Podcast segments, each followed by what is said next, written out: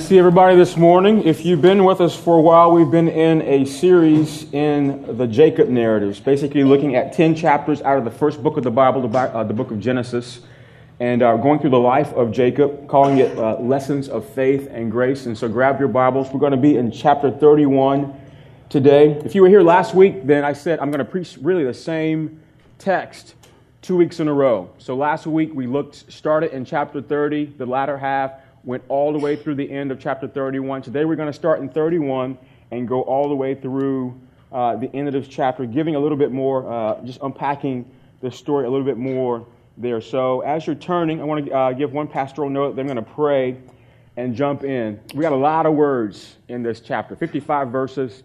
And so instead of uh, reading it up front, we're going to sort of like read it, roll it through, roll through it, and I'll comment as we are, are going on. Uh, I'm going to pray as we dive into the scriptures today and uh, encourage you to pray with me. Father, thank you for this day. Thank you for not just uh, the beautiful weather we have outside. Thank you for the gathering of your church as we come together to, uh, to worship, to glorify you, to, uh, to read, and to be edified and challenged by your word. And so, God, would you do that in our midst today? God, for some of us, these words are familiar. We've read this story for years, and uh, I pray that uh, for those who have read it and are familiar with it, that you would uh, speak something new, uh, speak something uh, challenging, but also change them uh, as you do by your Spirit. And for those who are hearing it for the very first time, God, I pray that it would be impactful for uh, their own lessons of faith and grace. God, visit us today by your Spirit, and uh, we pray that having left your presence, God, that we would know that we've, we've met the Lord today. And I pray that in Jesus' name. Amen and amen. So the story is that two boys were um, I mean, they were young, but they liked to fish. And so there's this one special pond in this particular city, a small town, and the boys went to the man who owned the pond. The man happened to be very wealthy. Uh, he happened to be not the nicest man, and he was known to not want anyone to come on his property, particularly because this was not just a pond, it was a pond filled with the choicest trout that you could fill in, uh, in a body of water. And he was particular that he didn't want anybody but himself fishing. And so the boys, un, you know, un, un, unsupposedly just come to him and say, hey, would, would it be all right if we uh, fished in your pond? And so the, the man is sizing these two young boys up. They're barely teenagers. And he makes a judgment call, looking at the boys and says, I mean, what harm could they do? I mean, they, I mean, they aren't even old enough to fish, let alone catch one. And so, uh, for whatever reason, this man with this special pond of fish that he would let no one else come near decides to let these two boys fish in this pond. And so, one of the boys, as the man is walking away, uh, decides to ask him, So, is it all right if we keep everything that we catch? And uh, the man uh, smiled a little bit. Of, of, course, he's thinking, I mean, what can these boys do? And he says, Sure, keep everything that you catch. And he walks away smiling, um, thinking that these boys are going to tell the, the, you know, all their friends that they went on the property, were able to fish, and he's not going to be the, the mean, old, wealthy guy in the town anymore. Word's going to get out that he actually did a benevolent act. And so these boys uh, did what you do when you're when you're a fisherman. All right, they got their gear together, they got their their uh, you know all the all the stuff that you're supposed to get. I'm not a fisherman, so I don't know. They got their stuff together, right? All right. They baited their line, they cast the line out in the water, and I mean, as, as soon as that that line hits the water, they start like pulling up trout, pulling it up. I mean, they caught almost all the trout that the man had in his pond and they did what they knew to do as young, avid fishermen. They snuck away as deceitfully as they got on the property, taking all this man's prize trout with them. We're in a text, obviously, that's not about fishing, but it is about uh, a wealthy, um, deceitful man who, at some point, gets what's coming to him because of the way that he's treated everyone else. And that man is Laban. And though that story isn't necessarily quite overlaid on top of our text today, it does highlight uh, the actions that come to Laban. He finally gets what he deserves. But more importantly, and I think we'll see this towards the end, it highlights the providence and the sovereignty of God and the story of redemption that he's writing in the likes of people like us who have, in many cases, sinful lives. And so, a little bit, bit of background if you haven't been here with us. Uh, again, we're in Genesis 25 through 35, and we are in Genesis 31 today. And what we've recently learned is after 14 years of, of being in Haran, serving his father in law, Laban, Jacob decided that it was time to go. He had he had been deceived into marrying a woman that he didn't want and served seven years, and then he married uh, the woman that he wanted, and basically had um, done all that he was uh, told to do so that he could not only marry this woman, but he made Laban rich in the, in the process. And so in Genesis 30, we learn that at this point, Jacob has 12 kids. He's got 11 sons, he's got one daughter, and he wakes up one morning after his son Joseph has been born. Joseph, of course, is not necessarily the son of promise, but he's the son born to his favorite wife, Rachel. And at that point, Jacob is just like, all right, so I, I know it's time to go. And for whatever reason, he comes to Laban, and after speaking with Laban, instead of just saying, hey, I'm going to leave, Laban is somehow able to convince him to stay for a few more years. In fact, he stays for six more years.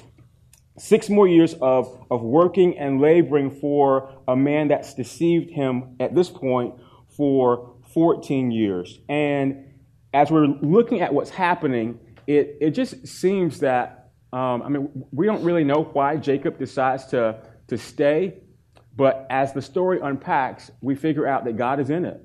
That somehow, in the purpose and plan of God, God does not intend for Jacob to leave Mesopotamia, Haran, where he is, uh, after all these years, empty handed. God has promised that he's going to not just protect and care for Jacob, but bless him and part of that blessing had not happened yet, other than the blessing of having kids. And so, in those six years, uh, Jacob strikes a deal with Laban. He's going to keep all of the speckled and spotted goats, the black of the lambs, and with that, he's able to breed them. And, you know, we find out in the story that God blesses it. It's actually not a good deal, right? Because at this time in ancient Near East, most of the animals were monocolored. They were either black, gray, or white. You didn't find a lot of striped, spotted uh, animals of any sort. And so, what Jacob was asking Laban to do in terms of a deal, of, of a wage, didn't make any sense. But we learn in the last uh, verse of chapter 30 thus the man increased greatly, the man Jacob increased greatly, and had large flocks, female servants and male servants, and camels and donkeys. And what the Bible is telling us right there is Jacob was a rich man. He had a lot of stuff and it was uh, we can only attribute it to God that God blessed him. God increased him greatly. As we're unpacking chapter 31, there are at least four scenes. A lot of words, but about four scenes that we're going to reduce it to. And the first scene is the call of God. Look at verse 1. Now Jacob heard that the sons of Laban were saying, Jacob has taken all that was our father's, and from what our father, what, uh, from what was our father's, he has gained all this wealth. And Jacob saw that Laban did not regard him with favor as before. Then the Lord said to Jacob, Return to the land of your fathers and to your kindred, and I'll be with you. So the, the Bible, go ahead, it, it just fast forwards six years. And at this point, it looks like um, I mean, it's time for Jacob to go again. In fact, God has visited him and told him, It's time to go. Go back home to the land of your birth, the land where your, your parents currently are. And if we were to come up with a reason why Jacob is supposed to leave, the first thing that the text is telling us, it, it seems like the, the tension in his family is the, is the proximate cause. But again, as the story unfolds, it, we learn that it's, it's, not just the tension in his family and the, the envy of his, his cousins. Really, it's the call of God. It's, it's almost as if Jacob is getting the same call that his grandfather Abraham got that said, Hey, do this. And if you do this, if you obey me, I'm going to bless you. So the, the, the, call of God was summoning Jacob to leave where he was and to go back home. There's two specific things that prompted Jacob to go home. The first is divine revelation. A few verses down in chapter 31, we learn that Jacob had a dream, that God came to him as an angel in a dream and showed him the, the whole deal about the spotted and the speckled and the mottled animals and what he was supposed to do in regards to them. But more importantly, this, this angel of God, God coming to Jacob in a dream, reminded him of the, the blessing and the protection that was going to be afforded him and uh, that he was going to be, you know, he was going to be the inheritor of all the promise that he had given to Abraham. And with that, he was supposed to uh, obviously go back to the land of his fathers. And so Jacob was told to, to, to go home. Here's a second thing divine providence. And we're going to see, obviously, we see this, uh, we see this, uh, this theme, this is a mega theme of the Bible. It, it particularly comes up over and over again in the story of Jacob. And here's what we see, because there's, there's several providential factors that are, that are coming up in, in, in, in this particular chapter in regards to, to, to Jacob. And the first is the envy of his cousins.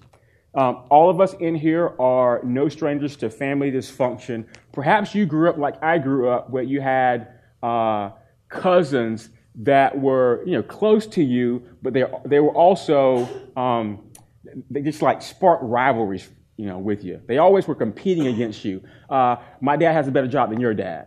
Uh, our house is bigger than your house. Uh, look at look at look at our grass. It looks better than your grass. Or look at my grades in school. I go to a better school. All these kinds of things. And this is what was happening with Jacob and and his cousins. There was this tit for tat throughout their the, the, the years that he had been there uh, to the envy of his cousins and Obviously, they're looking at Jacob breeding Laban's sheep and goat and seeing that this deal that he waged with, with Laban, speckled, spotted, mottled animals, is like increasing Jacob's wealth, dwindling Laban's wealth. And so they're seeing this and they're envious about it. So much so that they go to their dad and saying, All this ours is ending up being his, and you got to do something about it. Here's a second thing that we see that's, that's kind of providential. It's Laban's attitude. Verse 2, um, Jacob, I don't know what, why it took him 20 years to come to this epiphany, but he says that Laban didn't regard him with favor. It's like, duh. Like, from, from the, the morning he woke up married to the woman that he didn't intend to marry, he should have known that there was deceit just wrapped up in his father in law and he should have taken every moment that he could to steer away from him or, or at best, run, right? So Jacob realizes that um, Laban's attitude has had the best of him, and he does no longer regard him with favor. I think it's fair to say Laban never regarded Jacob with favor. He was just using him. He was using him, and especially when he recognized that this young man was blessed of God. Here's a third reason, and I've said this uh, at least a couple times in this series, but it's the attitude of Jacob's wives. Um, those men of you in here in the room, um, think of those the, the moments that are leading up to you bringing an issue to your wife. It's an issue of finances or a relational issue, something going on with the kids, something going on with work, and you know it's going to be contentious. You know it's sensitive, and you can just feel like the the, the discussion that you're having with your wife unraveling right before you. And you're like, that's what Jacob is feeling as he's bringing this situation, uh, just the whole situation, to his wife. Actually, Jacob doesn't have just wife, wife, he has wives. Obviously, two of those are concubines. Uh, but he has to bring this contentious issue about their dad to Rachel and, and Leah. And I can only imagine um, what he has to go through. In fact, let's, let's look at these verses. Verse 4. So Jacob sent and called Rachel and Leah into the field where his flock was and said to them, I see that your father does not regard me with favor as he did before, but the God of my father has been with me. You know that I've served your father with all my strength. Yet your father has cheated me and changed my wages ten times, but God did not permit him to harm me.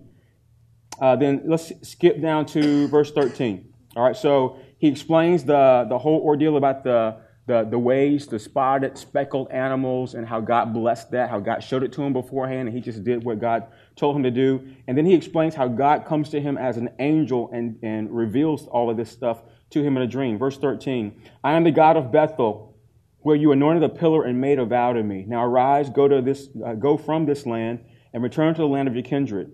Then Rachel and Leah answered and said to him, Is there any portion or inheritance left to us in our father's house? Are we not regarded by him as foreigners?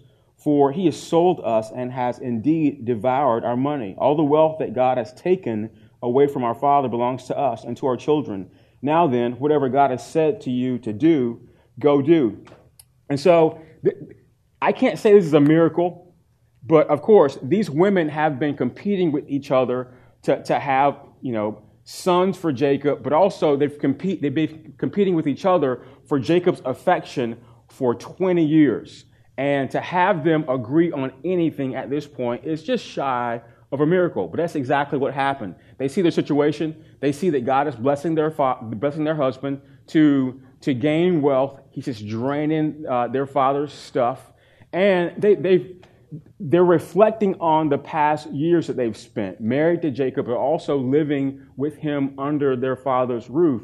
And they've come to the, I mean, just the, the, the realization it's not like we're daughters anymore. We're basically foreigners in our own house. And with that, they tell Jacob in verse 16, hey, whatever God has told you to do, go ahead and do. And so with that, we come to the next scene. Jacob decides he's going to get out of Dodge, right? It's, he's, he's going to uh, execute a clandestine departure. He's going to sneak away.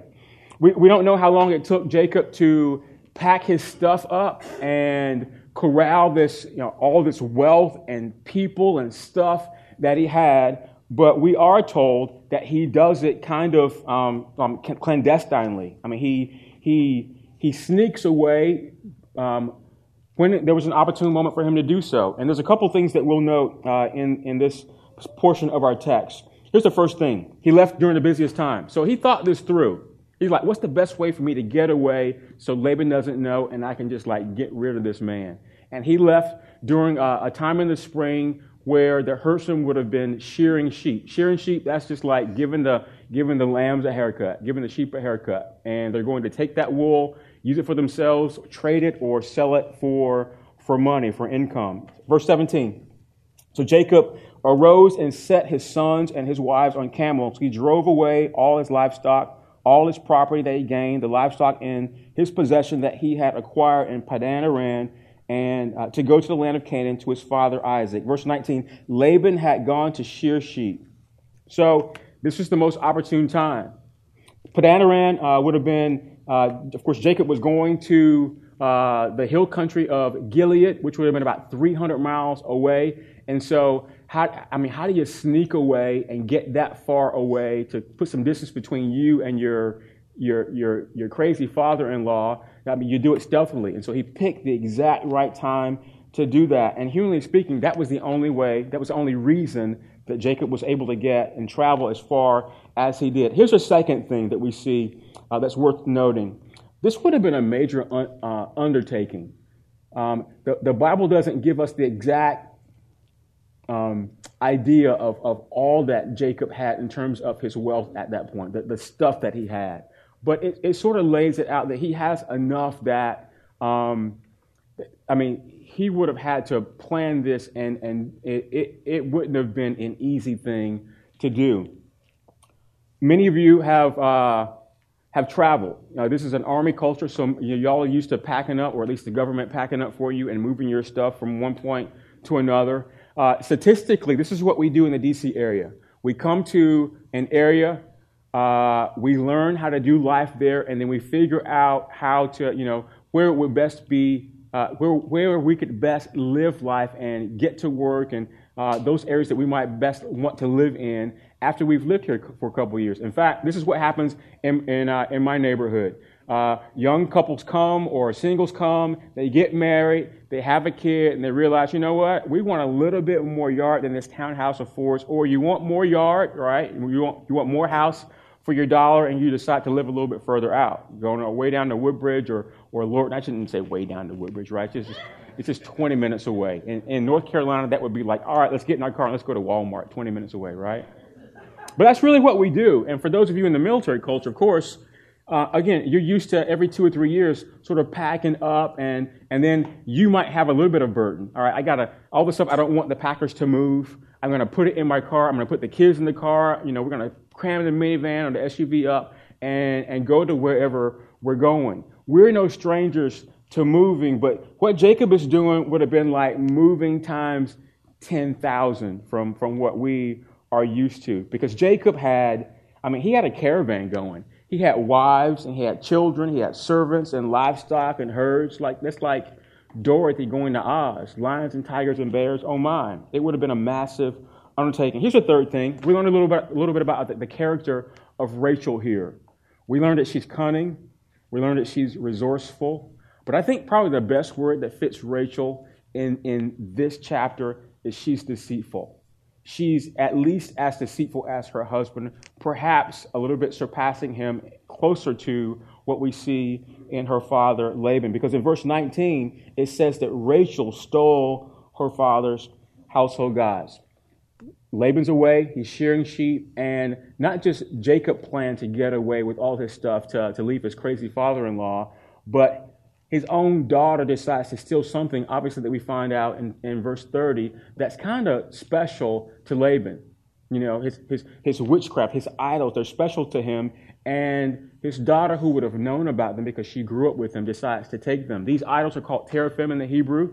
And they would have been small, two to three inch figurines used in divination or to bring good luck. Uh, Laban was using them to, to, to supposedly bring himself prosperity. We have no idea why Rachel, um, why Rachel took those. The Bible, the Bible doesn't give us detail into her life, so we can only, um, we can only guess what was going on.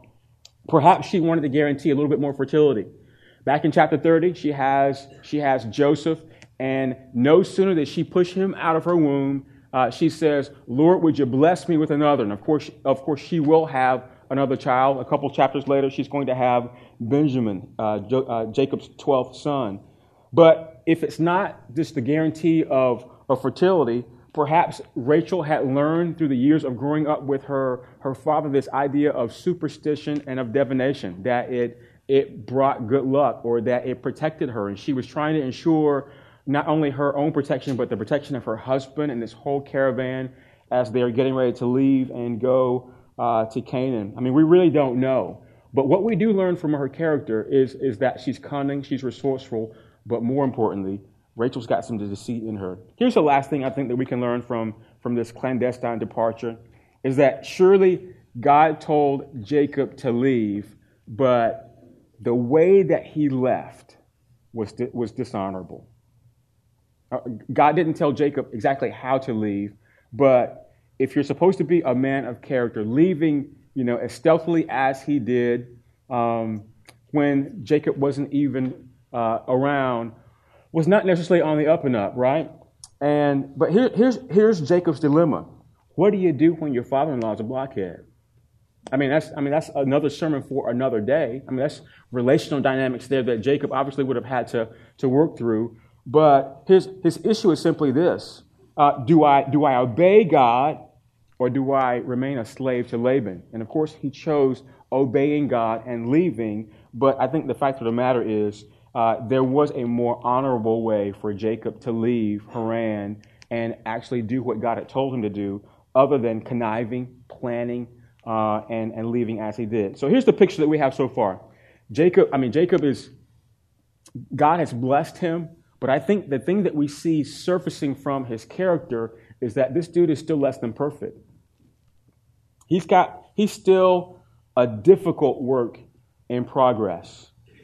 And I think that's the, the we're supposed to get from that the, the character of, of what it's like to progress spiritually. I think the, the, the hope for all of us is that in our lives, whether you're a Christian or not, that you see some maturation of, of your character. Particularly if you're a Christian, then the Bible would tell you Christian mentors would tell you that you, I mean, you sort of want to have an upward kind of a, a maturation process going on. But I think the truth is that in all of our lives, and we see this in Jacob's life, is that our Christian journey from point A to, to, to, Z that God has you on is, is a path that's meandering. It goes up hills and down in the valleys. There's curves that God takes you around that are unsuspecting. We have moments where we're growing and uh, enjoying great fellowship with the Lord. And then we have seasons where life is dry And, and I, I would say many of us have seasons where we're just outright disobedient to God. And I think in that, God grows you. And so th- that's the lesson that we learn about, about Jacob. Jacob is a deceiver. He's yet to master some of the besetting sins to which he himself uh, was always prone. And could we say that not of, our, of ourselves as well? Could we not say that we are still trying to master some of the besetting sins that uh, have been in our lives as long as we've known it? And, and here we see Jacob is using really the same sort of deception that he's always used before. And if Jacob were here right before us, here's the question that we would ask him. I mean, Jacob, why are you, why are you conspiring and plotting? Hasn't God said that, um, that you're, that, that the, the older would serve the younger? Hasn't God said that you would be the, the, the firstborn, the inheritor of the promises of Abraham, that the nations would be blessed?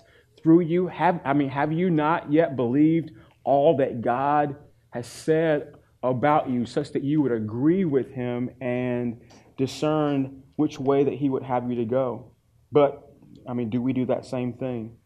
Jacob has really received that warrant, but yet we see him sneaking away cowardly, like a fugitive on the run.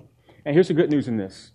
Despite the lack of integrity that we see in Jacob's life, perhaps despite the lack of integrity that you might see in your own life or that people in your in your family are pointing out in regards to you and of course in Jacob we see this over and over and over again God is faithful. God is faithful. You just have to stick it out. And that brings us to our next thing the chasing the conflict. All right so take a deep breath this is the longest stretch of this text and I'm going to start reading in verse 22 and I'm not going to take a breath until verse 42 so look down at your Bibles and read along with me. When it was told Laban on the third day that Jacob had fled, he took his kinsman with him and pursued him for seven days and followed close after him into the hill country of Gilead. But God came to Laban the Aramean in a dream by night and said to him, Be careful not to say anything to Jacob, either good or bad. And Laban overtook Jacob. Now Jacob had pitched his tent in the hill country, and Laban with his kinsmen pitched tents in the hill country of Gilead. And Laban said to Jacob, what have you done that you've tricked me and driven away my daughters like captives of the sword? Why did you flee secretly and trick me and did not tell me so that I might have sent you away with mirth and songs and tambourine and lyre? And why did you not permit me to kiss my sons and my daughters farewell? Now you've done foolishly. It's in my power to do you harm. But the God of your father spoke to me last night, saying, Be careful not to say anything to Jacob, either good or bad. And now you've gone away because you long greatly for your father's house. But why did you steal my gods? Jacob, verse 31, answered and said to Laban, Because I was afraid, for I thought that you would take your daughters from me by force. Anyone with whom you find your gods shall not live. In the presence of our kinsmen, point out what I, what I have that's yours and take it. Now Jacob did not know that Rachel had stolen them. Verse, verse 33. So Laban went into Jacob's tent and into Leah's tent and in the tent of the two female servants, but he did not find them. And he went out of Leah's tent and entered Rachel's. Now Rachel had taken the household gods and put them in the camel's saddle and sat on them. Laban felt all about the tent, but did not find them. And she said to her father, Let not my Lord be angry that I cannot rise before you, for the way of women is upon me. So he searched, but did not find the household gods. Verse 36. Then Jacob became angry and berated Laban. Laban said to Laban, uh, Jacob said to Laban, What's my offense? What is my sin that you have hotly pursued me? For you have felt through all of my goods. What have you found of all your household, good, household goods? Set it here before my kinsmen and your kinsmen, that they may decide between us two. These twenty years I've been with you. Your ewes and your female goats have not miscarried, and I've not eaten the rams of your, flock, your flocks. What was torn by wild beasts I did not bring to you. I bore the loss of it myself. From my hand you required it, whether stolen by day or stolen by night. There I was, by day the heat consumed me, and the cold by night, and my sleep, uh, my sleep fled from my eyes. These 20 years I have been in your house. I've served you 14 years for your two daughters and six years for your flock, and you've changed my wages 10 times. Verse 42. If the God of my father, the God of Abraham, and the fear of Isaac had not been on my side, surely now you would have set me away empty handed. God saw my affliction and the labor of my hands and rebuked you last night. All right, exhale. A lot of words, huh? Here's, here's what's important here. So, three days later, Laban learns that uh, Jacob and his caravan have departed, and he pursues hotly. All right, he gets his posse of his sons and uh, some some herdsmen, servants, and he catches up seven days later. And um, what we find is, I, I think it would be fair to say that Laban was so mad after he found out that Jacob had left that this this caravan, this pursuit of Jacob, is intently so that he could do harm to him. I don't know if he would have killed him. He does say that, don't you know I could have harmed you? But I do know that he had ill intent in regards to Jacob. Uh, probably not his, his daughters and, and the kids, but he was going to do something probably foolish. But here's, here's the grace of God here. The, the angel of God shows up to, to Laban and, and simply tells him, All right, Laban, shut up. Don't, don't open your mouth. But that's not enough. I mean, the, the, the God of Jacob is not necessarily the God of Laban. And, and, and, Laban probably took it to, to account, but he didn't necessarily shut up. And so he, he catches up to, to Jacob, and they have this this face to face, like heated conversation. Of course, uh, Laban is, is berating Jacob for taking his, his, his he calls it sons and daughters, but basically his, his daughters and all of his grandchildren. Uh, but really, we find out what's in Laban's heart by these next words that come out. And, and I think it's verse 30. He says, Why did you steal my gods? We brought out that last week. There's, there's this, uh, this theme, this undercurrent of, of superstition and this soft rebuke of this idol worship that, uh, that we see in our particular text. And so I, I think the, the, the, the, make a long story short, uh, what we see here, uh, not to belittle the, the false gods and the superstition here, is we see just an omnipotent God making very little the, the, the false gods of Laban. But more than that, I think we should attribute that this victory, if, if you call it a victory, not to Jacob or to his da- or, or to his wives, but to the Lord Himself. The Lord is proving, you know, in this story that He is absolutely Lord of all. There's no one greater, there's no one stronger, there's no one more omnipotent than Him. To the point that in, in this next scene, verse 33 to 35, we have the, the, the hilarity of, of Jacob looking, uh, of Laban looking for his gods to find that Rachel has not only stolen them, but she sat on them under the guise of, of being under her menstrual cycle. And so basically, Laban has nothing to say. I mean, he, he, he comes with these, these specific words, and he says, Don't you know the, the kids, the, the, the children are my children, the, the flocks are my flocks, uh, all that you see is mine, but the, the move of God has left him absolutely speechless. And that moves us into uh, our last, last part of this text here a covenant of peace. And so Jacob really senses himself, Laban senses himself at a disadvantage, and he has nothing else that he could say. Look at verse 43. And he sues for a, not necessarily sues, he asks Jacob for a covenant of peace. Then Laban answered and said to Jacob, The daughters are my daughters, the children are my children, the flocks are my flocks, and all that you see is mine. But what can I do this day for these my daughters or for their children whom they have borne?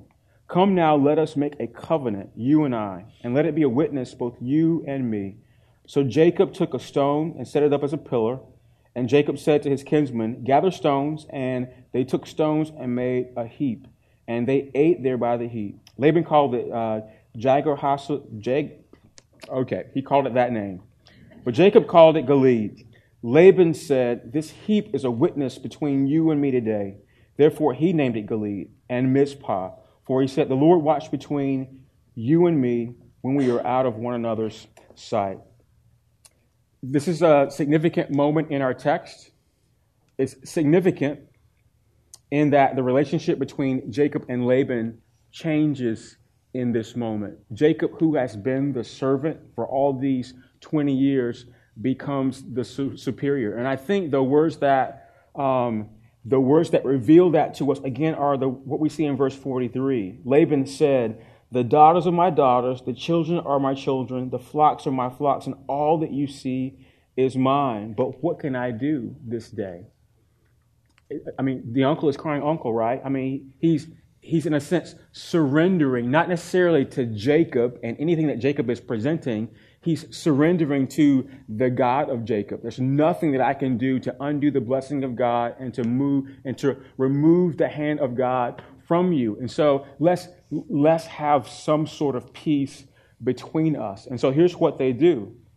They pledge their mutual respect to each other. Actually, this is not a respect at all. They're going to have their servants create two, two heaps of witnesses. Uh, Laban will take and pile up a bunch of rocks. Jacob will take one singular rock representing the, you know, the God of, of his father, Yahweh, as a, a pillar. And they have a covenant meal and they reconcile.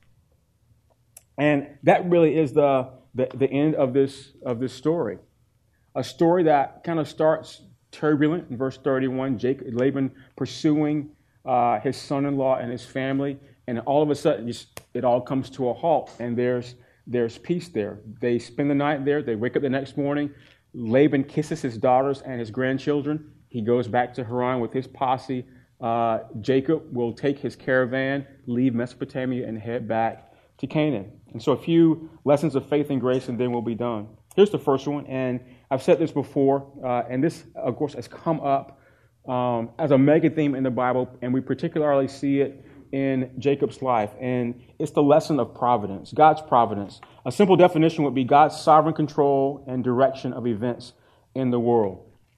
The Westminster Confession of Faith has a, a, a more technical conversa- uh, uh, conversation about this idea of providence, and it says that uh, God has not abandoned the world that He created. God didn't didn't create the world, spin it up, and then just dismiss Himself, but rather He works within creation to manage all things according to the immutable counsel of His own will. Someone said it like this. The God who rules the world sometimes hides himself. And that's really that, the aspect of providence that I want to bring out for, for us. There's a lot, I mean, we could spend 10 weeks talking about providence, but sometimes here's, here's how we approach our lives and even our lives in God. Sometimes we, we have the perspective that, um, that it just, we feel like God's not there. That, that, that He's in the backdrop somewhere, but the things that we're doing and life that we're living, uh, it, it would be the same perhaps even if God were not there. And, and a lot of times, just like our non Christian secular friends, we fall into the trap of believing that miracles don't happen, that our prayers have no effect, that God isn't actually intervening in our lives, and the things that are happening are just the consequences of the things that we've done. But we do that to our detriment. I think this text is helpful because we see in the events of Jacob's life uh, really evidence for the providence of God in our own. Just think about Jacob. He, he's born to a, a, prophetic birth that the older will serve the younger.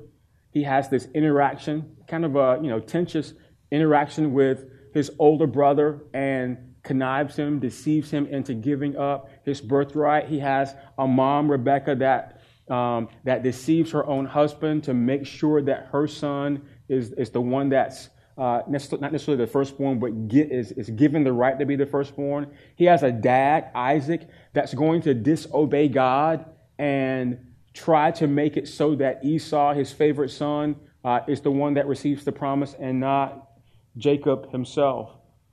And then we have these 20 crazy years that, that Jacob spends with, uh, with his uncle and his father in law. And then, and from that, I, here's what we take sin is sin, right? And sin always has consequences. But what we see is that God is greater than our sin.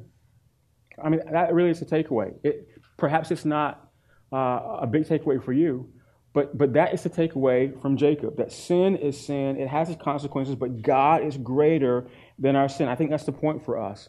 And God is determining to accomplish his will and his purposes, sometimes in spite of our sin and disobedience, sometimes in spite of, of us. I think the providence of God does not uh, relieve us of responsibility.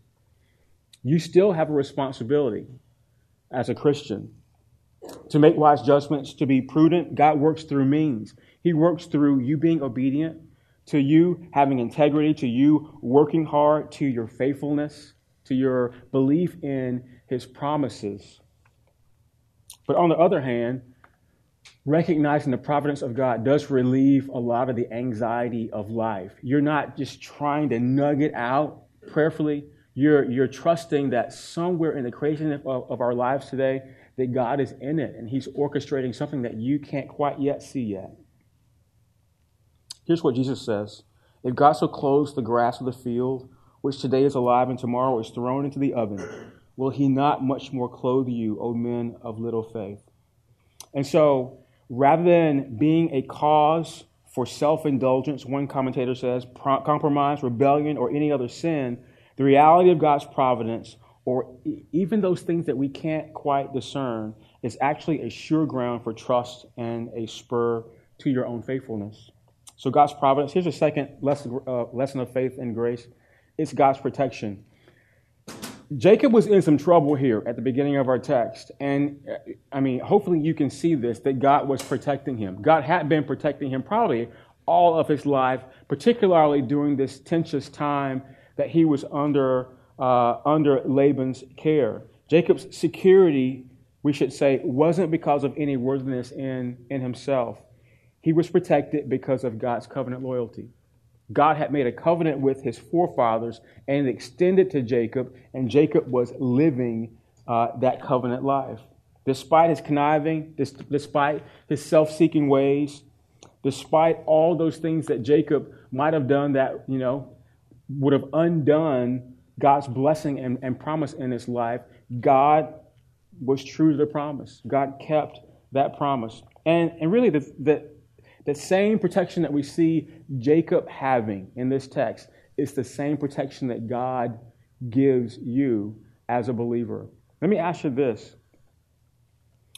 I mean, have you ever numbered the hairs on your head?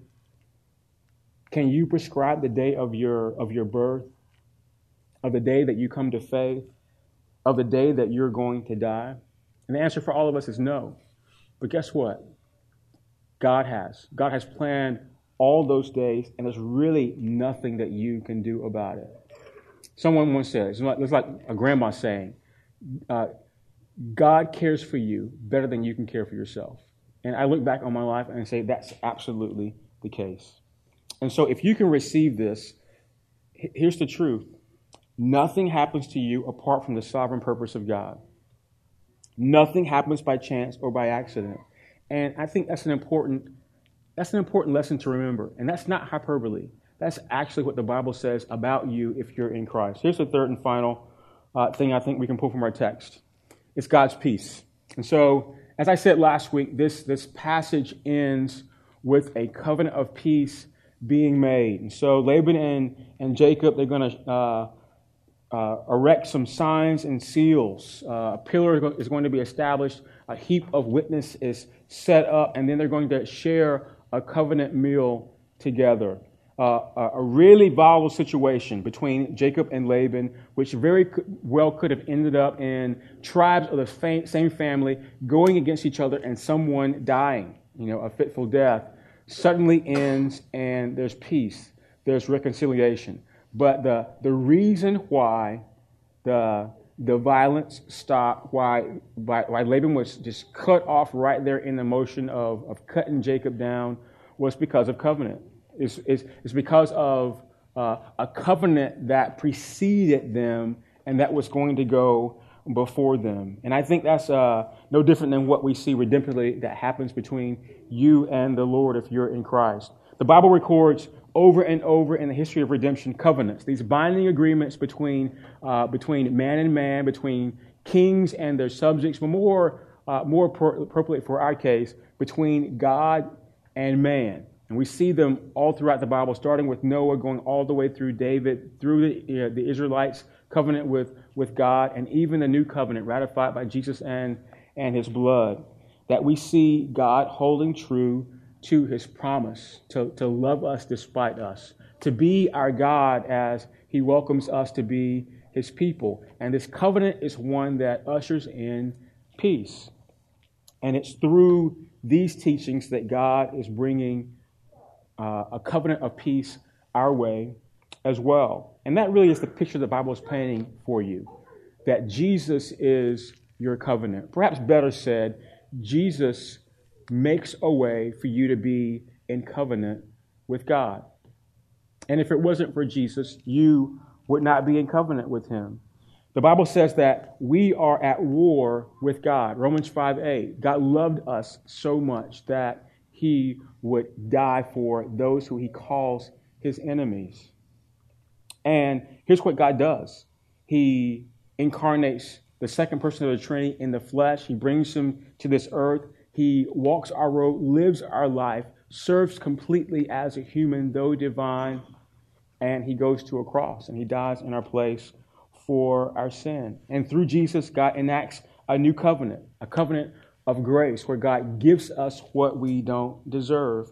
And he ratifies it through the visible physical bod, body and blood of Jesus. And by that, we're reconciled and redeemed.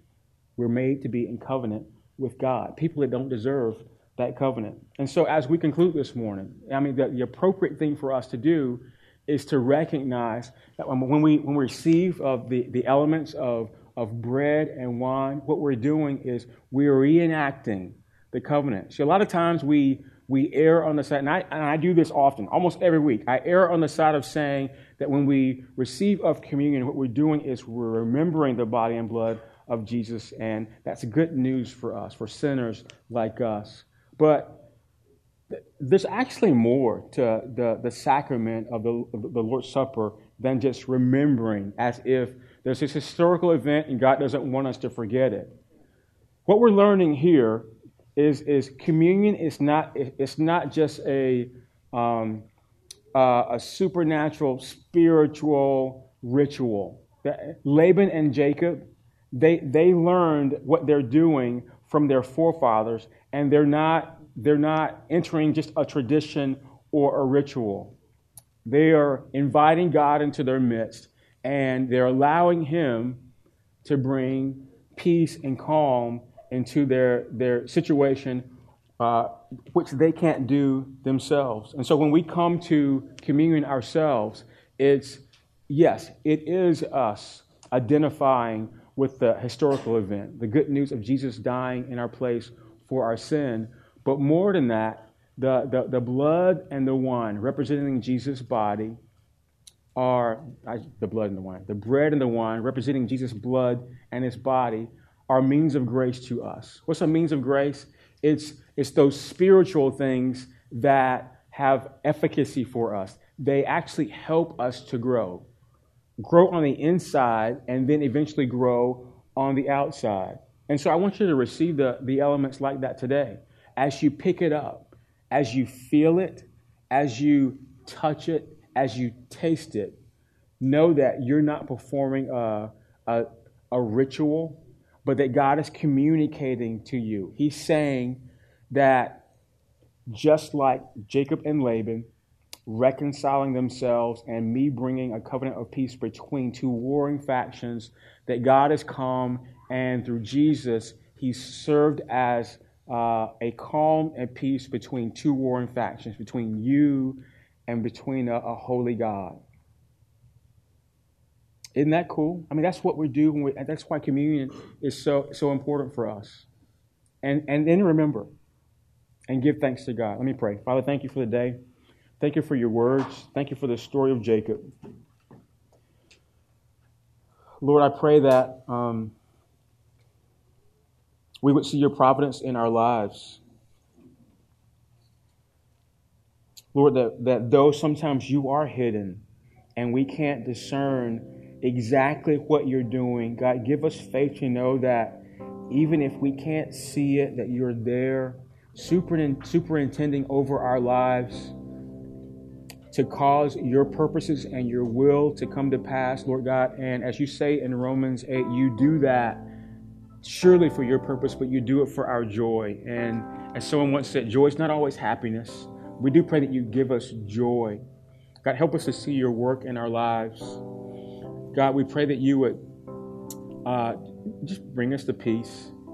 Bring us to peace with our own selves and do that through Jesus. For if someone is here and uh, they have yet to begin a, a life with Christ, I pray that uh, these words today and the, the, the, timeless words of Scripture would um, convince them of their sin, that they need a Savior, and that the way to God is through Jesus by believing and confessing His life and death and His resurrection. And so, would you grant salvation today to those that, that need it in this room? And Lord, we thank you. Thank you for peace. Thank you for these elements that you've given us to remember you, your body and your blood, uh, borne on the cross for us. And it's in that that we give praise. In Jesus' name, amen. Amen.